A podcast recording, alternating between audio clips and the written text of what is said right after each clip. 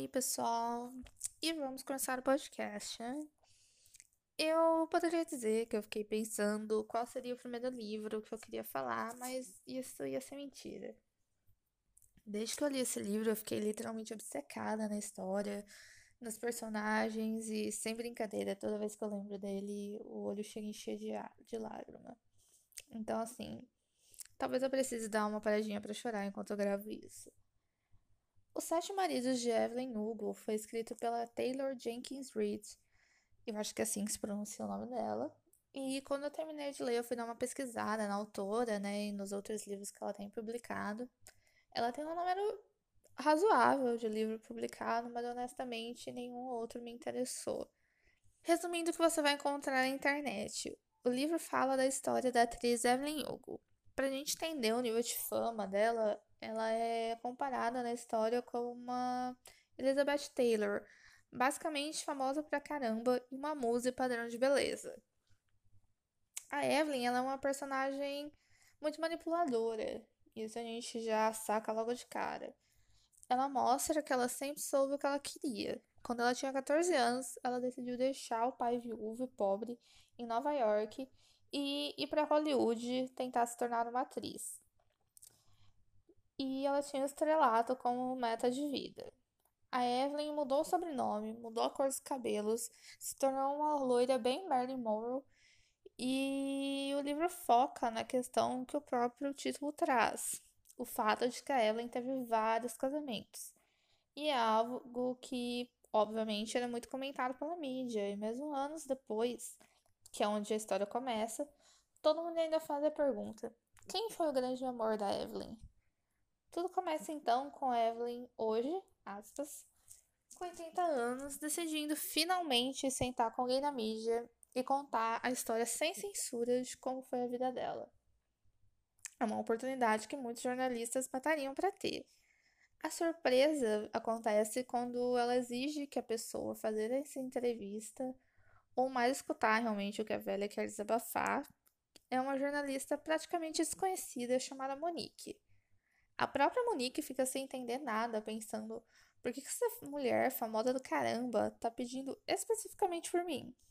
E é claro que, como uma boa mulher misteriosa que a Evelyn, não dá uma resposta para isso. Mesmo assim, a Monique aceita, né, o desafio de escrever um livro com a história da Evelyn, porque a bicha sabe que é uma oportunidade grande na carreira dela, que basicamente é fracassada no momento. Daí pra frente é só ladeira abaixo. A Evelyn tá o tempo todo no controle da narrativa e só responde o que convém a ela, deixando às vezes a Monique bem frustrada e com razão.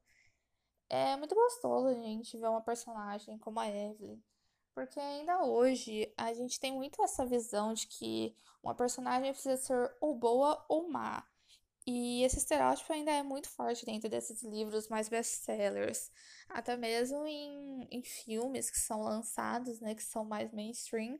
Se uma personagem comete um erro, você já pode ter certeza que o pessoal vai estar xingando horrores e falando: ai, fulana é horrível.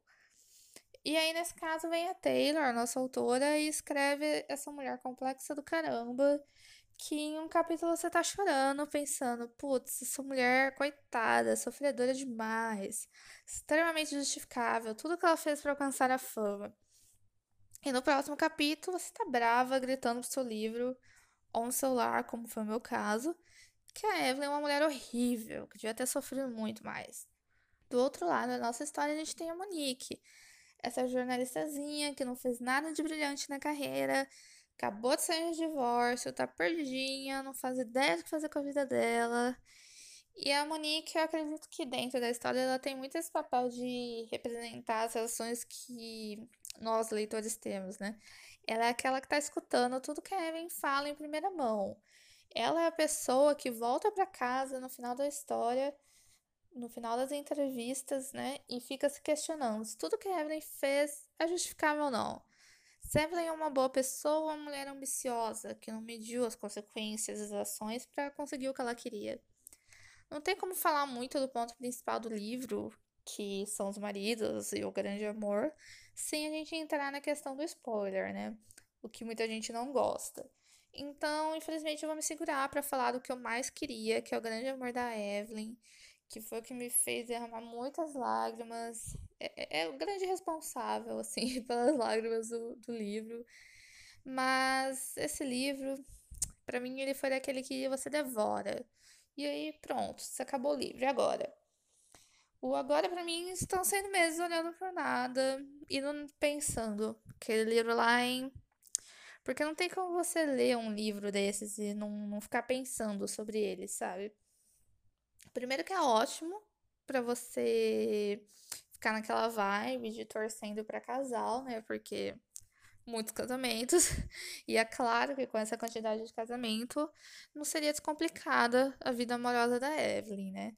Mas do que eu gostei muito, que eu admiro livros e autores que conseguem fazer isso, é que a Taylor bota a gente pra se questionar, mas jogando na nossa cara uma merda muito grande. Então ela não te diz isso é errado, isso é certo, você tem que agir de certa forma, pensar de certa forma. Ela só joga lá, X ou Y coisa aconteceu. E aí você acha que tinha que ser assim, você acha que isso é certo. Isso são questões que você, leitor, acaba tendo que parar pra pensar, né? Por que esses eventos têm um impacto muito grande na história? E se você não se decidir o que você pensa sobre isso, você não consegue avançar na leitura, eu acho, porque não vai fluir, sabe? Você não vai conseguir formar uma opinião sobre os personagens ou sobre o que você acha que tem que acontecer ao longo da história.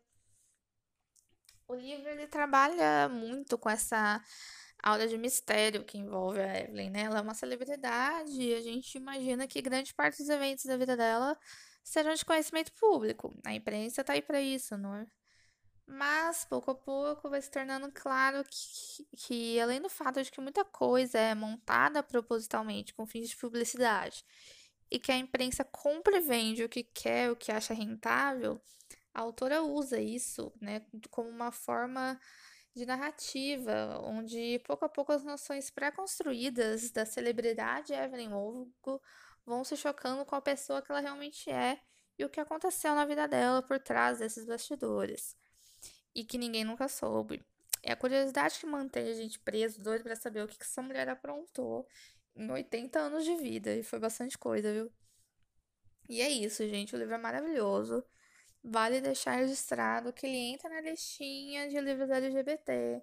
Então, se você, como eu, é convencido por esse tipo de detalhe, fique ciente disso.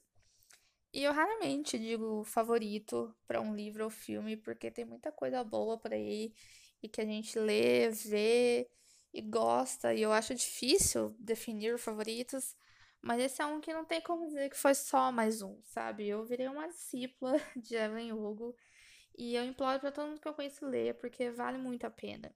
Se você estiver disposta a derramar algumas lágrimas, vai com tudo. Eu vou finalizar esse EP, então, citando um trechinho do livro e espero que tenha convencido quem está escutando de pelo menos dar uma chance para essa história.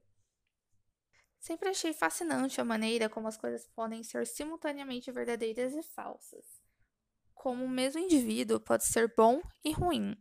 Como alguém pode amar de uma forma linda e altruísta e ainda assim ser implacável na hora de arrancar o que quer da pessoa amada.